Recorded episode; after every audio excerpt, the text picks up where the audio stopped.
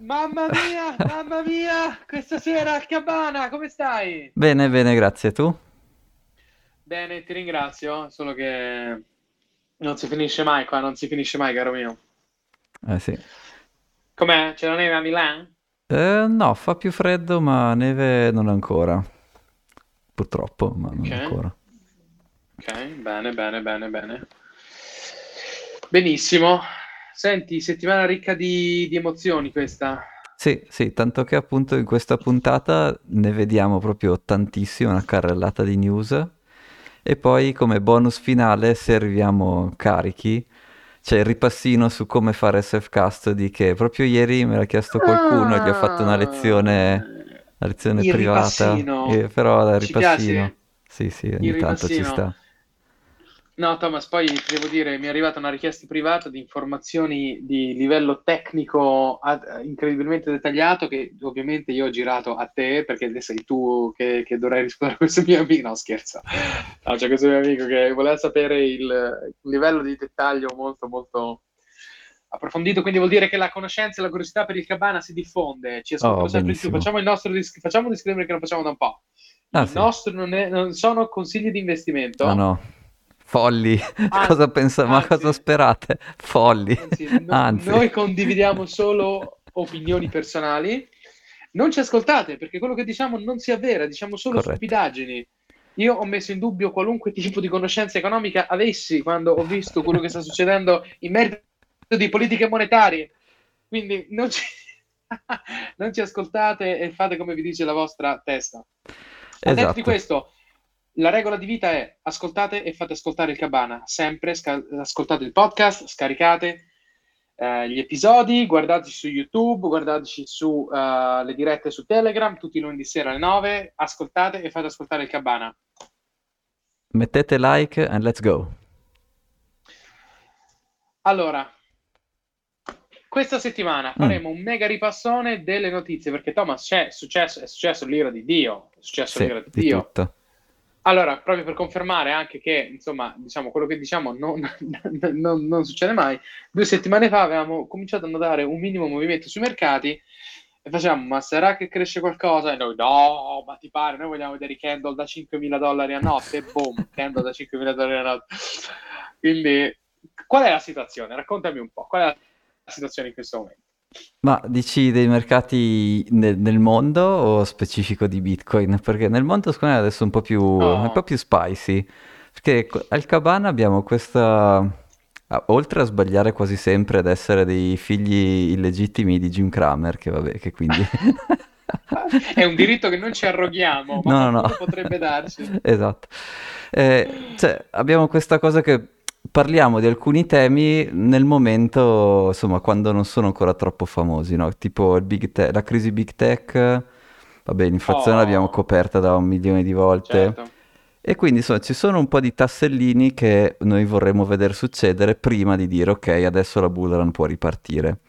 Tuttavia, sta succedendo una cosa, come i grafici che vi ho condiviso durante questa settimana, che forse mette un po' in discussione la nostra, almeno la mia, tu eri già più, più bullish da prima, la mia visione è un po' pessimista, perché quando tutti predicono una recessione, quando una cosa è, è- come dire, conoscenza condivisa di tutti, poi l'impatto che può avere sui prezzi non è mai, cioè non può essere mai una cosa gigantesca, e quindi tutti prevedono una recessione. E quindi vuoi vedere che invece adesso è il momento di, di flippare? Eh, guarda che a parte... Chiaramente poi se la Fed esce e mette, continua ad alzare i tassi, vabbè, tutto, come dire, tu- tutto una- un bel discorso, però no. Però metti che invece le banche centrali moderano un po' i loro termini, metti Sì, che il mercato del lavoro si indebolisce effettivamente un po' perché appunto se- secondo me già non era particolarmente, cioè più solido del 2008 certamente, 2009, però comunque non è che fosse, aveva- mostrava segni di, di debolezza. E insomma, metti che quindi questa cosa qua spinge le banche centrali a essere un po' più, diciamo, delicate con i loro, con i loro discorsi. Tutti hanno priced in la recessione perché, non so, cos'è, il 50% dei consulenti finanziari americani è convinto che ci sarà una recessione, quella cosa che ho condiviso prima. Mhm, mhm, Quindi mhm. ormai, puoi dire, quando bisognava shortare, chi doveva shortare ha già shortato E in caso adesso sì. bisogna capire quando, ri- quando rientrare, no? Quindi è un periodo settimana interessante, secondo me ha confermato un paio di cose e dal punto di vista quello che uno degli indicatori anche più famosi si chiama Dr. Copper, che è il prezzo del rame. Ok. È da sei mesi che il prezzo del rame continua a salire. In realtà anche questa è una cosa che dice che è difficile, secondo, cioè il prezzo del rame è raramente sbagliato prevedere una recessione, diciamo così. E il fatto che okay. continui a salire, quindi bisogna spiegarlo bene. E bisogna, cioè, bisog- come dire, o viene una recessione e è una di quelle rare volte in cui viene col prezzo del rame che sale, quindi bisogna capire bene quali sono i motivi per cui questo può succedere, io ve ne porto due. Uno che c'è il Cile che è una mega crisi di governo, mega crisi di tutto, il Cile è il maggior produttore di, di rame e quindi su, il supply di rame è un po', un po' shaky grounds. E la seconda cosa che potrebbe succedere è che la riapertura della Cina, storicamente la Cina, come abbiamo già detto tante altre volte, eh, consuma un sacco di materie prime e genera in output tutti i beni che poi de, so, il West compra però insomma, sì. di base, quando l'economia della Cina riparte, vedi tutti i prezzi delle materie prime che salgono perché lei ne compra veramente tantissimi. E quindi se questa ripresa della Cina non è così stratosferica, ma per qualche motivo, perché adesso stanno gestendo, o meglio, hanno smesso di gestire il Covid, hanno detto vabbè prendetevelo tutti e andiamo e, e ne riparliamo dopo, dopo che, che siamo tutti immunizzati Insomma, se per qualche motivo la ripresa della Cina non è così potente come sembra, quindi compra meno materie prime, il Cile sì. continua ad avere questo, questo problema di supply, potrebbe anche essere che il prezzo del rame non è più indicativo come è stato tante altre volte nel passato in una recessione. Ok. E quindi insomma stanno anche tanti fondi di investimento, stanno, hanno smesso di guardare solamente al downside e hanno iniziato a pensare ok ci sono sempre due lati dello stesso trade, adesso bisogna cercare di capire, cioè finora eravamo convinti che ci fossero, fossero più orsi che, che tori, sì. però adesso che siamo tutti così convinti che ci sono solo orsi andare a caccia, cioè come dire, fare l'orso diventa essere, inizia a essere sempre meno profittevole, quindi inizia a cercare le opportunità dall'altra parte. Eh, vabbè, forse riassunto tutta questa cosa qui, se c'è una cosa che dovete portare via dal cabane è la seguente. Ogni trade, oh. ogni posizione ha sempre almeno sì. due lati. Cioè, come dire uno in su e uno in giù. Eh, esatto, e tu, tu, se tu conosci solo i motivi per cui puoi andare in su o solo i motivi per cui puoi andare in giù, lì stai sicuro che qualcuno ti sta per inculare, sicuro. Eh beh, certo. certo Quindi certo. bisogna sempre cercare di capire quali sono le due, che cosa spinge in una direzione, cosa spinge in un'altra. Poi o ti fai... Poi c'è chi, c'è chi sceglie, sono anche fondi molto grossi che scelgono in maniera qualitativa e non è che devi farti un modello matematico, però prima, okay. ra- prima raccogli le due, le due, tesi, perché va su, perché va giù, e poi le, le discuti tra di loro e appunto sono fondi che poi hanno i modelli matematici che decidono che è più probabile che succeda questa cosa o quest'altra e altri invece che, dist- che di- fanno dei, dei, proprio delle sessioni di dialogo dove poi assieme decidono in maniera qualitativa cosa è più probabile. Però ecco, è importante, la cosa che sicuramente chi ha tantissimi capitali da gestire fa sempre, è cercare di capire i due lati del, del trade, quindi ci sarà la recessione sì o no e ci sono motivi per il sì e motivi per il no e poi uno più uno decide. Quello che vi possiamo dire è che mentre una volta tutti questi fondi super attenti volevano essere i primi a, a dire che ci sarà una recessione quindi si stavano già posizionando, adesso invece ci sono tutti già posizionati per la recessione, quindi le opportunità stanno diventando più interessanti dall'altra parte. E quindi chi lo sa. Questa era descrizione okay, della settimana, okay. un po' cervellotica. Però okay, secondo me poi no, andiamo... No, andiamo... Eh. Cioè, il, senso di quello che stai dicendo è, in fin dei conti, se tutti si fasciano la testa, prima che, abbia sbattuto, che abbiamo sbattuto la testa, forse qualcosa di errato c'è. Quindi vediamo anche l'altro lato, vediamo che c'è dall'altra parte e capiamo un attimino se veramente c'è la testa. Perché? L'inutilità delle nozioni che ho appreso in termini economici durante la mia vita studentesca ci insegna che, ci insegna che Uh, le politiche economiche espansionistiche, come raddoppiare la base monetaria, dovrebbero indurre un periodo di crescita. Quindi tu dici, magari eh, nelle, nostre, nelle, nostre, scommesse fatte eh, secoli addietro in merito al futuro dei prossimi anni, potrebbe esserci addirittura un periodo espansionistico. Ti ricordiamo che mi sembra tu fossi più bear su, sui prossimi sì. anni, un pochino più bull, al netto che, come abbiamo visto, tutte le mie nozioni in termini di macroeconomia sono completamente saltate per aria negli scorsi due anni. Ah, però aspetta, e... aspetta, aspetta, ti faccio una piccolissima parentesi. Uh, vai, non so vai. se era JP Morgan o Stanley, ho letto un lavoro di un analyst, sì, di un analyst di questi grossi che diceva che secondo lui ci saranno dieci anni di espansione economica per di- digerire e ha detto vabbè il modello Cabana, il modello Federico, vabbè ok. Quindi non sei l'unico che ha questa visione, anzi la tua visione è corroborata in maniera quantitativa da cioè. fior fiore di analisti, ecco.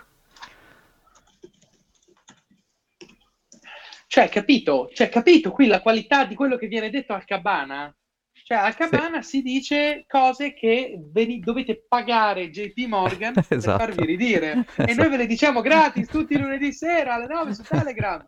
Porca miseria. O vi, eh, vi licchiamo qualche grafico da, da, oh. da, che vi licco, dei grafici da tutte le parti, che vabbè, boh, speriamo esatto. nessuno si lamenti. oh, quindi ridimmi un po' un attimo, scusa, c'è avuto una mezza, mezza, mezza saltata la connessione, l'ho sentito tutto di fila. Quindi c'è questo mm. analista che dice ci saranno 10 anni di crescita. Yes. Dovuta al raddoppio delle politiche espansionistiche. Yes. Uh, facendo dei calcoli lui ha tirato fuori che in media per digerire, bla bla bla, cioè quello che tu hai Infatti... fatto, diciamo in maniera intuitiva, qualitativa. A occhio, a occhio, così, Vabbè. come dal salumiere, come dal salumiere, duetti in più. Cioè, duetti, facciamo 3, 380, ma noi facciamo 4, Gigi una fetta. Quanti anni ha detto lui? 10, 10, 10. 120 mesi. Vabbè. Vabbè, che ti devo dire? Porca paletta. 120 mesi all'8% del 100%, il raddoppio della base monetaria. Esattamente, vedi. Porca paletta, porca paletta, vabbè. Ok, vabbè, dai, speriamo di no, speriamo di no, speriamo di, di aver torto su quello. Quindi, oh, al netto di questo, che ne dici? Facciamo una brevissima rassegna stampa della settimana? Sì, sì, che è successo un botto di roba, quindi vai, vai, sì.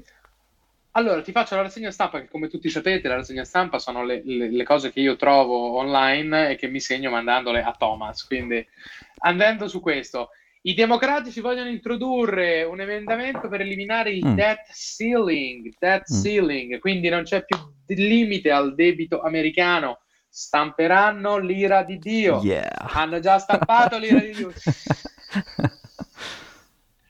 Stanno stampando a bestie e vogliono levare il limite. Però è solo una bill, non è stata approvata, quindi mm-hmm. non possiamo dire che sarà così. Però è una bill. Beh, aspetta, ti dico l'altra bill, eh, che invece è quella Vai. Free Tax Act, in cui okay. mi ricor- non mi ricordo se l'avevamo già discusso la settimana scorsa, che è quella invece proposta dai repubblicani per eliminare l'IRS, per eliminare l'Agenzia delle Entrate e dire no, noi le tasse le raccogliamo solo dalla tassa di vendita. E quindi... Ah. Ma lo sai che questa cosa l'ho sentita? Ma sai che questa è una cosa rivoluzionaria? Aspetta, che non passerà mai, non passerà mai. Però se, se passa ci trasferiamo, cabaniamo immediatamente dall'altra parte dell'oceano. ci trasferiamo subito negli Stati Uniti perché sì. vogliono eliminare qualunque tipo di income tax, quindi di tassa sullo stipendio, queste cose qua, di, cioè mm. la tassa che noi paghiamo tutti. No, il nostro stipendio, ricordiamolo, per chi ci ascolta, il nostro stipendio è tassato nostro income tax, quindi la tassa st- sul, sulle entrate, verrebbe la proposta di legge eliminarla completamente e tutti gli Stati Uniti si finanzierebbero con l'IVA, mm-hmm. la tassa sulle sì. vendite, sì. sul consumo. Bellissima, una roba utopica, cioè è incredibile. Vabbè. E la cosa troll mi, è che dicono il, eh. la spesa di questa, di questa bill viene bilanciata dal fatto che licenzieremo 87.000 dipendenti dell'Agenzia delle Entrate, quindi con quel risparmio lì implementiamo. bellissimo, bellissimo. Sì. No, perché il ragionamento... Allora, questa roba è una cosa che ogni tanto riciccia nella teoria economica. E ti posso dire una cosa, mm. faccio un collegamento con la politica moderna. È lo stesso mm. discorso che fa, eh, il, credo fosse stato il politico Salvini, quando mm. ha detto mettiamo una flat tax a tutti al 15% perché così uh, eliminiamo l'evasione e si consuma di più. Perché la teoria economica mm. dietro di questa è che ci sono delle evidenze per cui se tu non tassi gli stipendi, il mio stipendio di colpo raddoppia raddoppiandomi lo stipendio, io spendo tanto di più, quindi riprendo quei soldi, io mm. Stato, mi prendo quei soldi perché io, Federico, consumo di più perché ho, ho lo stipendio sostanzialmente raddoppiato, perché ricordiamo la metà del, più o meno del nostro stipendio va in tasse, e quindi io faccio girare tantissimo l'economia perché aumenta la domanda e quindi i soldi mi rientrano. Questa roba, io non so quanto sia, qui servirebbe un economista che conosce un po' di papers e ci dice mm-hmm. sì, funziona, no, non funziona, ha funzionato in quel periodo. Però credo sì. che il ragionamento di fondo sia quello, diamo più soldi alla gente, la gente spende di più, la domanda... Sì, cioè il punto chiave secondo me non è, cioè il governo eh. può anche prendere le tasse, il problema è che se poi le spende male, cioè, il vero problema diciamo da, da queste... Quindi dall'altra Mentre parte dello... Punto... Cioè... tu se facessi questa cosa lasci l'allocazione del monetaria all'individuo che è molto più efficiente dello Stato se tu ci pensi dal punto di vista filosofico, Oddio. se io do i soldi allo no, Stato, lo, so. lo Stato lo butta so. in roba. Ci sono degli stati molto bravi, questo voglio dire. Ecco, l'Italia purtroppo non è. No, assolutamente. tutti, gli, assolutamente, tutti gli stati anglofoni, tutti gli stati anglosassoni, concedimi eh, le, le, ex colonie britanniche, quindi ti parlo degli stati anglofoni, sono incredibilmente efficienti nella distribuzione e redistribuzione delle, della spesa ma anche il nord Europa, senza, senza andare anche il nord, anche il nord Europa, anche il nord Europa, assolutamente, senza, senza dubbio. Quindi, ah, interessante, quindi queste eh, sono delle bill che vengono proposte negli Stati Uniti, quindi um, levare il tetto al debito pubblico e mm-hmm. Tassare solo il, con l'IVA, quindi levare tutte le income tax. Mm-hmm. Seconda notizia, posso passare avanti, no? Sì, beh, per Bitcoin cosa vogliono dire queste due cose? To the moon, ah, okay. entrambe. no, sì, nel senso, no, abbast- il ragionamento qui è abbastanza semplice. Ho più soldi da buttare a caso sul, nei, nei casinò, quindi ho, ho le eh, azioni di Binance, azioni di Coinbase, tutto alle stelle. E... Esatto, poi mi sta venendo in mente adesso ho detto Las Vegas, dovremmo fare un live da Las Vegas prima o poi. sono stato solo una volta, no, no mi sono anche divertito, dai. ah, ok, ok, ragazzi, attenzione, Thomas frequenta Las Vegas al Cabana. Ah, no, no, non è vero, ero andato un milione di anni fa con la Fra, no. Sì. Non abbiamo neanche giocato, non abbiamo neanche giocato a poker, abbiamo fatto un po' di roulette, ho perso tutto e vabbè, ok. E basta, eh, bene, so, so, so, Seconda notizia che ci arriva dai signori ben, che ti dico, di Goldman Sachs. Mm. Mm. Bitcoin è il best performing asset nel mondo quest'anno e non lo diciamo noi del Cabana né il signor Saylor, nostro grandissimo affezionato, ma lo dicono i signori di Goldman Sachs attenzione, uno sharp ratio per chi ha studiato economia, un risk adjusted return, insomma, quanti soldi ce fai per dirla, per dirla alla salumiera, è il più alto di qualunque asset esistente nel mondo lo scorso anno. Quindi Bitcoin ha un total return che è 27 volte quello del proprio investimento nell'arco temporale di non riesco a capire quanto tempo, ma comunque molto interessante. Quindi tutti quelli che mettono in dubbio questi dati, mandate il grafichetto dei signori di Goldman Sachs, non dei signori Thomas e Federico. Questa cosa qua, questa eh. news qua secondo me è collegata delle altre news che mi hai anticipato prima, quelle che hanno eh. un po' a che fare con la regolazione e, oh. quel, e secondo me un bellissimo tell sign che mi hai detto tu è che cosa sta facendo Brian Armstrong, che è il CEO di, di Coinbase. E vai, vai, spiegaci. Sono rimasto da... scioccato, sono rimasto eh. scioccato. No, no, dillo tu, dillo tu. E beh, ha rimosso il suo avatar di NFT, alleluia, e ha anche rimosso il punto et e ha ricominciato a parlare so, quasi solo di Bitcoin. ITH. Sì. E che tra l'altro lui era uno dei, cioè dal 2011 che ci, ci cioè, come dire, era uno dei primissimi bitcoiner, quindi non è... Quindi la, la, devia, la, deviazione dopo è stata... Cioè, c'è ancora per carità, però l'ha fatta solo per denaro, non perché credesse che, che, che le ICO potevano salvare il mondo, ecco, quindi... Certo. Anzi. Certo. quindi, quindi attenzione, il CEO di Coinbase ha cambiato negli scorsi 5-6 giorni alcune cose sul suo, sul suo, sul suo profilo di Twitter, cioè ha levato eh, il, uh, il, il, coso. Quindi, scusa una cosa, perché cosa ci fa capire questo qua? Che forse sta cominciando a propendere verso un, un supporto a Bitcoin. Mm, cosa... Ma no, secondo me è che magari sa che sta arrivando qualche regolazione per cui... Esatto, non si vuole far trovare Per cui Bitcoin è l'unico di cui Gary Gensler ha detto sicuramente non è una security, quindi sicuramente non ha commesso oh. crimini vendendola, ecco. Mentre esatto, tutto il resto... Esatto. Mh, però lui potrebbe esatto, essere che esatto. invece sa qualcosa in anticipo. Secondo me è sicuro. E e io qui mm. faccio una scommessa e ci giochiamo un Satoshi, ci giochiamo. Secondo me è così. okay. Secondo me a brevissimo faremo uno speciale sul Cabana che esce la regulation della, della, della SEC, per cui si distingue cosa è security e cosa non sono security. Mm-hmm. Ma è questione di giorni. Di giorni addirittura? Ah, beh, può essere. Secondo me sì, le cose stanno muovendo a una velocità incredibile. Mm. E questo si collega con il prossimo in fit pezzo di informazione dalla Bank of America uno statement. La Bank of America, ragazzi, mica la banca del Fucino. Ci siamo già nemicati la banca. Bank of no. America era Banca d'Italia prima del terremoto di San Francisco del 60. Bravissimo. Quindi... Grandissimo fatterello. La Bank of America si chiamava Bank of Italy, era stata fondata da degli italo-americani ed era una grandissima banca che fu rinominata Bank of America. Grande, vedi quante ne sai. Sì. Mamma questa mia, sta- Thomas, questa ragazzi, storia me l'ha raccontata il bank manager di Amherst quando ero andato ad aprire il conto lì. Mi fa, ah, io sono italo-americano, tu sei italiano. Eh, sai che era... ma sei venuto... Era l'unica banca la... più della, della cittadina universitaria, quindi ero andato lì. E mi ha raccontato tutta questa storia pensando che io fossi eh, venuto perché sapevo, dico no guarda io non so niente. E tra l'altro i bonifici Italia-Stati Uniti costavano 50 dollari, quindi che no, non venitemi a dire che, che, Bitcoin non serve assolutamente a niente, perché ci sono dei casi esatto. d'uso in cui devi, pass- devi usare i soldi di te stesso, quindi non è che stai facendo niente, non stai pagando nessuno. Che insomma, se li devi spostare tra due banche, so, non è proprio facilissimo né velocissimo. Ecco. No, no, assolutamente no. E infatti la signora Bank of America sta, ha fatto uno statement dove dice che le digital currencies sembrano inevitabili ed è cioè, è uno statement forte, eh? qui, abbiamo, qui mm. abbiamo Bank of America, cioè Thomas, qui... Sì, ma ti ricordi, di...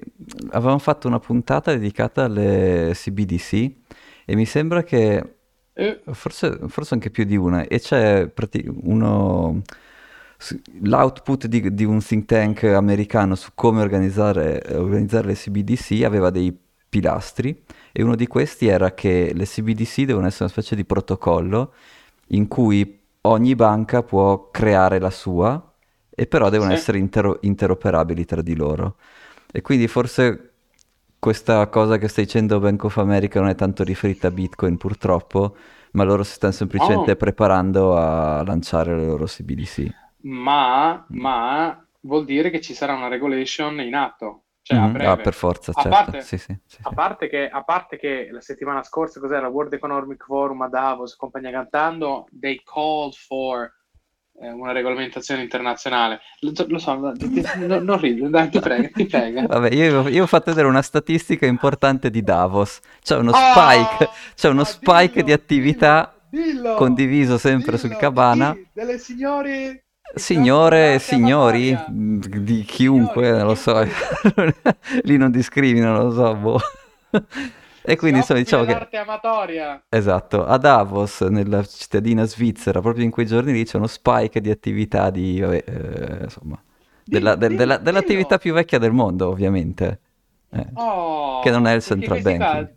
dopo tutto il giorno che lavorano e che stanno lì a rompersi i maroni a parlare della regulation internazionale, vogliono farsi una sacrosanta mezz'ora, ora, due ore di felicità in compagnia di persone che si dedicano a questo tipo di prestazioni. Quindi l'anno prossimo tutti a Davos.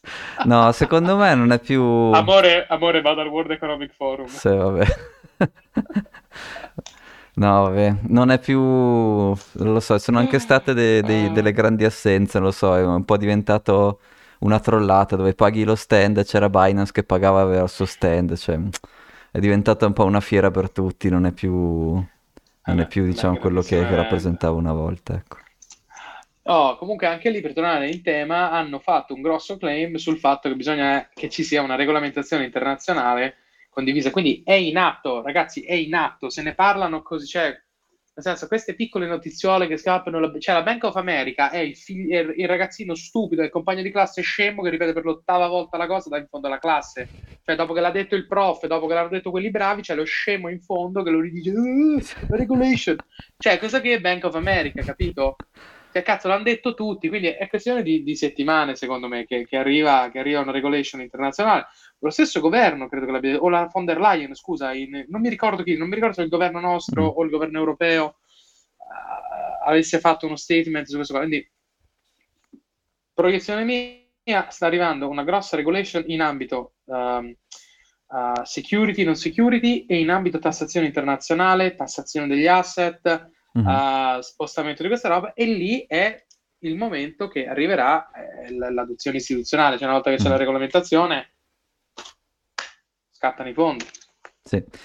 Ehm, circa la tassazione, facciamo un asterisco, prima o poi dobbiamo fare dobbiamo fare una una puntata, puntata sì. perché è cambiata, sta cambiando. Però volevo prima Esatto. sentire un po' di opinioni, quindi eh, la mia non è che vale molto, quindi volevo raccogliere un po' di opinioni un po' più specializzate. Assolut- Mm. Assolutamente sì, assolutamente sì. E infatti te ne volevo parlare, è cambiata, credo ufficialmente, non so se è stato approvato, però insomma Mhm. sta cambiando almeno Sì, in sì. Italia la, Sì, la tassazione, dobbiamo farci assolutamente una puntata per spiegare tutto il decreto legge. yes. Però dai, parliamo invece di una cosa un po' più divertente. I tuoi amici bulgari. Scusa una cosa, io ho una fracca di amici bulgari, io ho avuto tantissimi amici bulgari in vita mia, sono simpaticissimi i bulgari. Sì, sì, anch'io. Cosa hanno combinato i bulgari? Raccontami, raccontami, Allora, cioè, come tutte le cose ci sono due, due storie, ok? Cioè, co- anzi, la stessa storia ha due punti di vista. Diciamo così. Il punto di vista di Nexo è che il governo... Oh, Nexo, aspetta, ava- Nexo, ok. ridillo, ridillo Nexo. che ti ascoltano tutti. Nexo Tutto aveva fatto delle donazioni ad alcuni partiti bulgari. Perché si fa così? Ok? Dai, non ti mettere non ti mettere a ridere. Ragazzi, Nexo è un altro di questi exchange che ti dà l'interesse, diciamolo. Era tipo BlockFi, è tipo, non, non Sì, sì. è tipo Sì, BlockFi sì. e compagnia cantante. E io e Thomas abbiamo questo running joke di come, minch- come cavolo facciano a fare quel tasso di interesse. Io dico con il vecchio, eh, con il vecchio landing, eh, lui dice no, questi qui, sono de- questi qui fanno delle porcate, fanno delle porcate e tac, oggi arriva la notizia che fanno le porcate. Ma fanno delle porcate Ma sono loro che le fanno? Per- eh, secondo me Esatto. sono bravi, eh. Guarda che... Perché insomma hanno, hanno fa- mandato delle donazioni che poi, come ha fatto SBF, anche SBF ha fatto donazioni ai, a- ai- ad alcuni partiti, è uguale. E te lo stavo per dire, te lo stavo per dire. Quindi, comunque, pratica comune di questi, di questi schemi di Ponzi... Ops, scusate.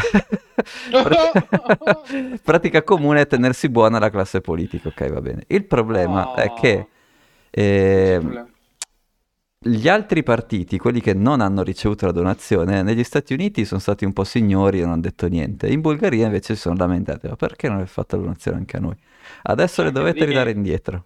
C'è anche da dire che in America sono due partiti, in Bulgaria saranno 75 partiti. Vabbè, sempre divisi, sempre divisi in La due... cioè- donazione all'ex partito bulgaro sovietico, all'ex partito socialista sovietico, sai che non, non so dei, da, da che... Non so da quale delle due parti donavano, non lo so. Mi sembra un po' no, sciocco ma- che abbiano no, ma- donato no, solo da una parte non da tutte e due, però ok. ma Thomas, si dona sempre bipartisan, ma che è sta roba? Non puoi mica... Eh, il non mica non farebbe donare- mai questo errore. Mai. Il Cabana, vo- Cioè, il, Cabana, il Cabana democratico elargisce donazioni a tutti. non farebbe mai questo errore di schierarsi da una parte. mai, Eh, no, esatto. Però insomma loro l'hanno fatto, non chiedemi perché. boh.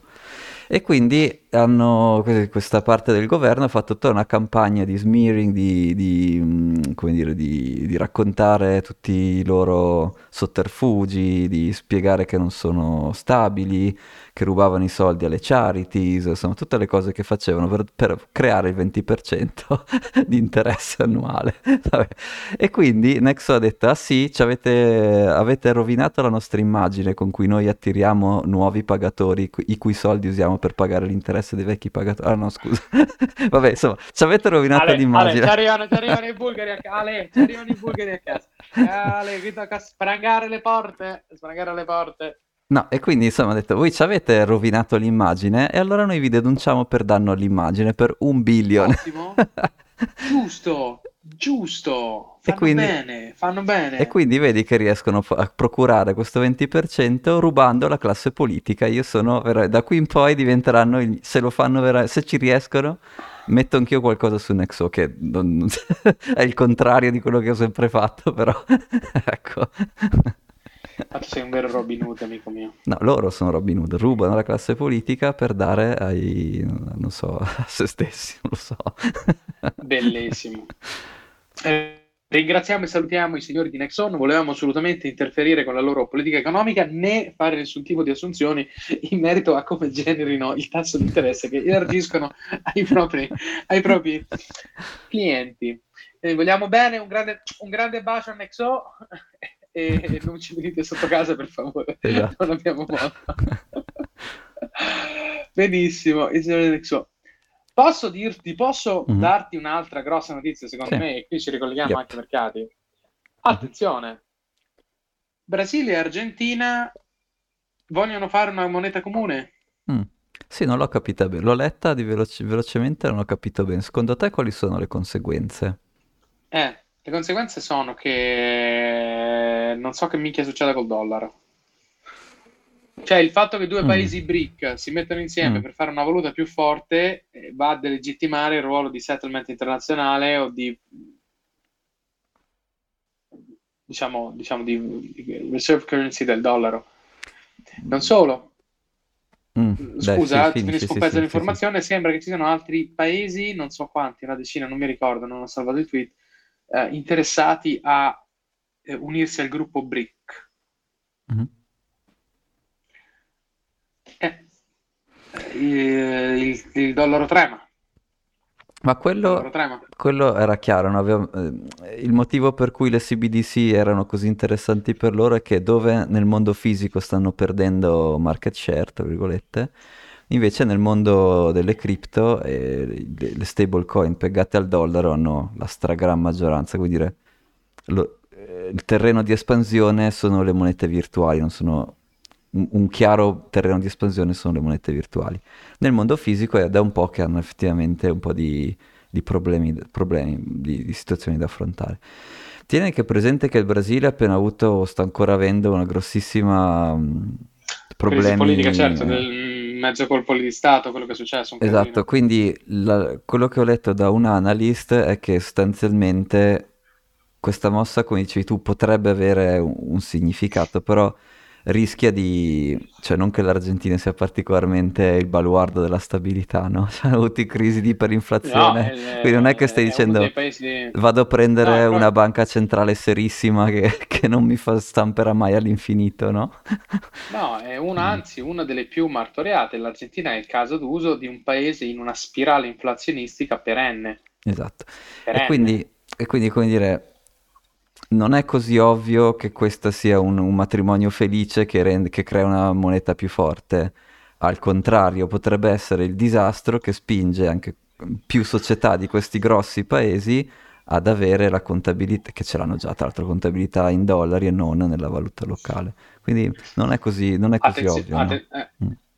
Attenzione, attenzione, è vero, però rifacendomi a quello che hai detto tu all'inizio di questo episodio, mm. questo qui è la parte bear del trade. Ah sì. Vero. Guarda, la, la, mia tazza ufficiale, Bear. Ah sì? L'orsetto di Berlino, sì sì.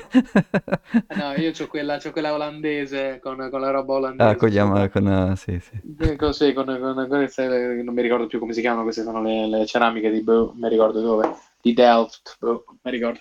E, ehm, sì, può essere, però può anche essere che stanno provando a stabilizzare le loro economie unendosi. Il Brasile, mo non mi ricordo quanti abitanti ce n'ha, ma ne ha tanti. Sì, sì, ne ha tanti, tanti. Sì, sì, ma è un'economia grossa, grossa, grossa. È un'economia, è un'economia grossa, grossa. Mm. L'Argentina avrà 40, 50, non lo so, mm. 60 milioni mm. di persone, non lo so. Eh, quindi combinali, sono tipo la popolazione degli Stati Uniti, quindi il fatto che... Uh, combinino le loro valute è quasi un modo di... Non... Eh, eh, combinare le proprie valute significa quasi combinare le proprie economie. Perdonatemi per la, la, semplificazione, so che non è così, lo so, ma concedetemi il termine. Sono 45 milioni di persone in Argentina. E unire due economie di questa portata, secondo me, è qualcosa che implica qualche grossa mossa all'orizzonte. Cioè, lo stato, di nuovo, lo status quo di quello che è stato il mondo fino adesso sembra mm. cambiare perché mm. i BRICS, due che fanno la valuta tra di loro, e il dollaro che viene. Mm. Non lo so. Mi, Anche mi... i Saudi no, hanno annunciato che vogliono fare settlement non in dollari per il loro petrolio. Hai capito? Hai capito? 217 milioni brasiliani, 45 quell'altri, sono 260 milioni sì, di persone. È un blocco, è un blocco eh, enorme. Un bel po' di persone, sì, sì. Eh, un blocco enorme. Uh, sta, cambiando, sta cambiando l'ordine, l'ordine mondiale. Ovviamente, più monete escono, tutte free float, tutte fiat, perché alla fine sono tutte, sono tutte uguali, no? Tanto di più la value proposition di Bitcoin diventa chiara, no? Quindi secondo me va bene, fate i vostri free float, fate, fatevi, fatevi, la guerra tra di voi, come dire, non... Ma ben venga. Esattamente. Ma come... Ti ricordi, c'era quel discorso di agganciare queste valute a un paniere di beni? Ma non lo farà nessuno, ma perché... No, cioè, il, non lo farà nessuno. Il vero, discorso, il vero discorso è, nel momento che il dollaro non viene più usato come reserve currency, che effetti perché... ha per il dollaro e per gli Stati Uniti? Vabbè, quello, quello vedremo. Loro si stanno già preparando a stamparne un'infinità, quindi, come dire, quella, quella via sembra chiara. Però, scusami, soprattutto se il dollaro non è più la reserve currency mondiale, chi te lo fa fare di prenderti il limite di ancorare un paniere di beni alla tua moneta? Assolutamente no. Vuoi anche tu avere lo stesso vantaggio che hanno avuto i dollari per anni e anni e anni, no? Quindi secondo me quella cosa dei panieri di beni... Esattamente, è quello il vantaggio. Se che senso ha agganciarli a qualcosa, no? Soprattutto se non, c'è, se non devi Vero? competere con il dollaro. Ti faccio l'avvocato del diavolo e ti mm. direi sì, ma la, l'economia americana, cioè agganciare il dollaro alle, all'economia americana ha mm. senso perché l'economia americana è la più forte al mondo, quindi mm. c'è quel senso di sicurezza che deriva da là. Io certo. vado a investire in Argentina che ogni 3x2 salta 4 dei bastoni. Non investite in Argentina. Chi me lo fa fare? Ok. Quindi può darsi che il paniere di beni sia uno stabilizzatore delle economie per farle crescere, per poi sganciarle, depeggarle, mandarle tutte eh, in fiat puro, nudo e crudo. Mm. Ma con BTC cambiano i giochi, cambiano gli assetti, quindi non, non, lo so. non, lo so. Non, non, riesco a mettere insieme tutti i pezzi del puzzle. Vedo pezzi di qua, pezzi di là e non, non mi tornano i conti. Mm. Beh, dobbiamo ragionarci ancora un po'. Comunque, dal punto di vista di altissimo livello, tanto più il dollaro perde valore, tutti gli hard asset guadagnano verso il dollaro, per forza, no? Per forza. Quindi finché Bitcoin... Gli, finché, gli, finché gli hard asset sono prezzati in dollari. Sì, sì, ma come dire, se tu tra dieci anni pensi che il dollaro non sia ancora la moneta più importante... Io boh. personalmente lo penso, io personalmente lo penso. Io, io, credo che insomma, l'egemonia economica americana non sia vicina a una fine, non lo penso, non lo credo. Cioè, vabbè, magari perderà che... tantissimo, che può essere tantissimo, può essere il 5-10%, però comunque rimarrà la, la, cosa più utilizzata. Cioè, nel senso, stiamo navigando in acque che non, uh, che non capisco perché... Uh... Anche perché, di nuovo, tu alla fine cosa, cosa, guardi? Tutti questi fondi sovrani, anche europei, eh, senza parlare di Saudi, eccetera, eccetera appena vedono gli, i T-bill, quindi le, i bond a 10 anni americani che pagano il 4%, pff, ci sparano dentro tutti i soldi che hanno, quindi possono, fare, possono dire e fare quello che vogliono, però alla fine quando anche loro devono dire ok, ma tra 10 anni cioè quali asset vogliamo tenerci per 10 anni o quali sono quelli che, su cui come dire, siamo pronti, cioè quelli che vogliamo veramente e si comprano quelli. Eh, quindi da, come dire, certo, non, non certo. ascoltare quello che dicono, guarda quello che fanno. Può, assolutamente, sì. Assolutamente. C'è un, c'è un, cambiamento nella struttura. Il fatto che anche i Saudi l'abbiano detto, non lo so, del, del, dell'egemonia del petrodollaro degli scorsi anni sta cambiando. Io non dico che sta finendo, sta perlomeno Però cambiando. sta cambiando, sì, sono d'accordo anch'io. CBDC, sì. eh, i BRIC che si fanno il blocco loro e fanno una valuta loro, boh, non lo so, strano. Vabbè, la Russia con quello che è successo con la guerra, che, mm. che compagnia cantando. Uh, siamo in acque non, non, non uh, uncharted, no? Uncharted waters. Quindi non, non, lo so, vediamo, vediamo. Però ecco, L'unico baluardo di stabilità sono i 21 milioni, hard cap. Let's go. Uh, senza dubbio, sì. senza dubbio. In un mondo di instabilità C'è solo una cosa che sapete per certa, le tasse e i 21 milioni di bitcoin. esatto. E a proposito di questo, sembra che uh, la metà di bitcoin non si sia mossa negli scorsi 5 anni. Mm. Sì, ci sta. Che ci dà un'idea, secondo me, del, del valore della, della, degli hodlers. Sì. E Ecco, su questo, vedere il prezzo. eh, Esatto. su questo era, era una cosa che aveva stupito molti, diciamo, eh, professionisti del settore della finanza. So, Pisher, uno dei primi, che ha, insomma, ha un podcast famosissimo al suo fondo. Sì. E diceva, co- una delle cose che mi aveva stupefatto all'inizio, quando ho iniziato a studiare eh, Bitcoin, è che ci sono questi hodler che hanno tantissima, una grossissima percentuale di Bitcoin ce l'hanno loro e che sono completamente, come dire, il prezzo va su e va giù e lo lasciano lì. Ah, no, no. E, secondo no. lui questa era una proprietà incredibile che nessun altro asset aveva. Ricordiamo che viviamo in un mondo dove Bitcoin è a 22.890 euro, sto vedendo ade- dollari, scusate, Mhm. lo sto vedendo adesso. Fino a due settimane fa era a 16.000, quindi ha Mhm. preso 6.000, 6-7.000 dollari in eh, un Mhm. paio di settimane. Um, c'è successo qualcosa, Thomas? Perché? A parte quella sera che sono... Sappiamo qualche informazione sul perché del consolidamento del movimento all'insù della scorsa settimana? C'è qualche fattone? Ma guarda, fattone, questa, questa è una cosa che vi grosso? posso anche... No, fatto grosso, no, però una statistica vi posso condividere. Vai. Vediamo se riesco, se la mando sulla... Boh, vediamo cosa succede, ve la sto mandando sulla chat. Boh, non so. Ok, Essenzialmente va è che ci sono gli, inve- gli acquisti delle azioni di Tesla sono al massimo assoluto tra gli investitori singoli. E questo vuol dire che il bear market non è, non è neanche, come dire, siamo ancora lontani. Se ci sarà, siamo ancora lontani. C'è ancora un sacco di euforia nascosta. I prezzi sì, sono scesi tanto, però c'è comunque tanta gente che continua a investire. Quindi dal punto di vista dell'appetito o, qual- o, appunto questa recessione non convince più perché sono tutti lì che dicono oh, sarà recessione, se lo dicono tutti vuol dire che ormai non avrà più nessun impatto. C'è, c'è un'euf- un- un'euforia generale, non solo in Bitcoin, anche su, su tutti gli altri mercati, no? Se sia ben fondato o no, non lo so, io sono ancora della scuola di no, però vediamo. Io sono ancora della scuola che ci deve essere un periodo di crescita per assorbire il raddoppio della base monetaria, ma le dinamiche con cui questo avverrà possono anche implicare un periodo bear, cioè una piccola crisi di un anno o per due. forza, Non, sì, sì, certo. non- lo- non- non- è necessariamente esclusa come cosa, per questo mi, mi- mi tengo lì il- deliberatamente, diciamo, eh, libero. Certo, è, secondo me ci sarà un periodo di crescita, come abbiamo detto più volte qua. Allora, il fatto che ci siano un sacco di acquisti di Tesla mi puzza. Lo sai di che cosa mi puzza? Mi puzza di qualcuno che ha, compra- che ha venduto tanta liquidità, ha avuto tanta liquidità e si ricompra le azioni per tenere il prezzo alto. Ma questi però sono investitori singoli, non può essere, ah, dici, uh, seppure Ok. fatto tanti account personali diversi, può essere. Perché il prezzo delle azioni era giù. Il prezzo delle azioni era Sì. giù.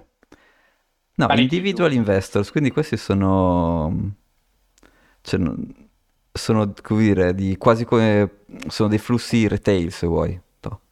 Non- non- cioè, potrebbe essere una, una sola entità che aveva venduto prima, e aveva eh, 40 billion che però ha sprecato comprando Twitter, che, che poi potrebbe scompattare questo acquisto, però no, c'è c'è anche dell'euforia proprio in generale del mercato. Certo, certo, certo, certo, certo, certo, certo. Sì, no, c'è un'offerta del mercato, c'è tanta liquidità da, da inserire in qualche modo, boh, c'è l'inflazione all'8-10%, che vuol dire da qualche parte questi soldi stanno andando. Quindi, Mm. ah, non lo so, non lo so. Quindi mi fa, mi fa, mi fa, mi fa molta impressione che diciamo, tu abbia questi primi sentori diversi da quelli che comunque hai avuto finora, eh, Sì. molto più bear. Quindi vediamo un attimino, vediamo un attimino. Magari, magari c'è una sorpresa quest'anno di grossa crescita e tutto quanto. Um, Dai, facciamo un riassunto allora. I punti che, che volevo vedere, come dire, prima di questa euforia vai, erano la crisi degli vai. earning e quella sta per arrivare, cioè lì i profitti di tutte le società fanno, cioè, fanno schifo rispetto Google, alle... Google che licenzia 10.000 persone. Esatto, quindi questa è una cosa che volevo vedere. Questa, come dire, è più una cosa che punta verso il, il il ribasso, no? Poi voglio vedere Sì, la crisi del real estate, perché non ci credo, non ci credo, non ci credo che, che non ci sarà. Eh, perché mi spiegava uno- un investitore che fa solo real estate che una volta, quando c'erano i tassi bassi, lui poteva prendere, non so, 100 milioni all'1%, tu fai conto, creava o comprava s- strutture da affittare e con gli affitti riusciva ad avere il 2-3%. E quindi questo giretto funzionava.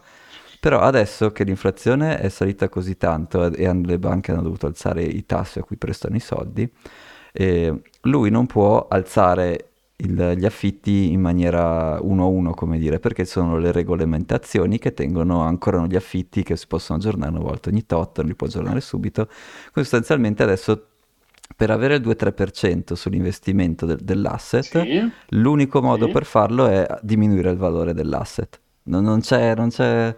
È come, come se fossero dei bond, no? Se tu alzi il rendimento... loro. Cioè, Certo, certo, e quindi certo, certo, certo. deve, il real, il real estate deve, deve, deve, deve, scendere. E per adesso, per quanto io sia così convinto, non è, non è ancora, non è ancora successo, cioè, comunque non, non- non per la scala in cui dovrebbe No, infatti non succedere. l'abbiamo non l'abbiamo ancora osservato comunque il mercato qua, figurati, non è che... eh, Ecco, e questo, es- esatto, scusa, di che mercato era sta roba? questo è il mercato tedesco. Stati Uniti. Ah, No, no, que- questa, questa opinione qui, questo Molto più efficiente del nostro, molto Ah, più vabbè, efficiente ho voglia, sì. Quindi, ci Sì, magari... capisci efficiente, capisci efficiente che, in che senso Sì, lo uso? No, sì, sì, no. esatto, sì, sì. Eh, ecco, quindi fino a che queste due cose non succedono, mh, come dire, quando sono successe queste due cose, io mi aspetto che ci saranno i titoloni di recessione e mi aspetto che quello sia il momento di comprare come i disperati, qualunque cosa, tipo qualunque cosa, sopra- cioè, comprare come i pazzi. Se però, qual è, qual è il Esatto. problema di, di questa cosa qua? È che Faccia... eh no, è che se tutti si aspettano questa recessione, cioè all'inizio l'anno scorso eh, non eravamo così tanti ad aspettarcela, no? Invece adesso siamo veramente in tanti, che sostanzialmente non succede in una maniera così chiara come, come l'abbiamo descritta adesso, e anche quando comprare diventa molto difficile, no? Questi, questo rally qua, che cos'è? È solo euforia o c'è qualche cosa che noi non sappiamo? Cioè, diventa tutto molto più difficile, ecco, da da interpretare. Certo. Non lo so, non lo so, da vedersi, da vedersi, da vedersi. Ti dico, ah, ah, faremo la, la Cabana Real Estate Agency quando tutti i prezzi crollano e faremo, faremo una società di brokeraggio immobiliare.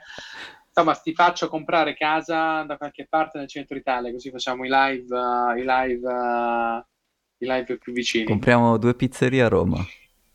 Io faccio le O pizze. un, un bel terreno, un bel terreno nell'Alto Lazio. Un Ci facciamo il cabana, facciamo veramente un ca- ti Cavolo. faccio comprare un terreno nell'Alto Lazio, ci prendiamo un terreno lì, facciamo un- un- una mangiatoia e facciamo il cabana veramente da una cabana. Ok, perfetto, wow. Vabbè, sì, sì, vabbè, vediamo. Esatto, esatto. Ehm, non so, la cosa del, del wallet, di- del self-custody, oddio, non lo so, che dici? La facciamo una eh, cosa... settimana Eh, prossima, sì, facciamo un, sì. facciamo un recap di come fare self-custody? Mm. Va bene, va bene. Allora, innanzitutto volevamo ringraziare chi ci scarica e ci ascolta perché abbiamo un botto di, un botto di un'impennata di download, quindi grazie a tutti. Vi volevo ricordare di scaricarvi il podcast e i nostri podcast, guardarvi i video su YouTube nel nostro canale Bitcoin Cabana, mettere like alle nostre storie e seguirci su Instagram perché quello che diciamo è sempre una minchiata, ma è divertente, è una minchiata divertente. Quindi ascoltate e fate ascoltare il Cabana. Yes. Thomas, grazie mille. E ci Grazie. vediamo lunedì prossimo e vi faremo sapere in anticipo quali sono i discorsi della settimana e vi manderemo un sacco di fatterelle interessanti sulla chat del gruppo. Yes. Grazie Thomas. Ciao, ciao, Ciao. ciao a tutti, grazie. ciao, Ciao, ciao. ciao.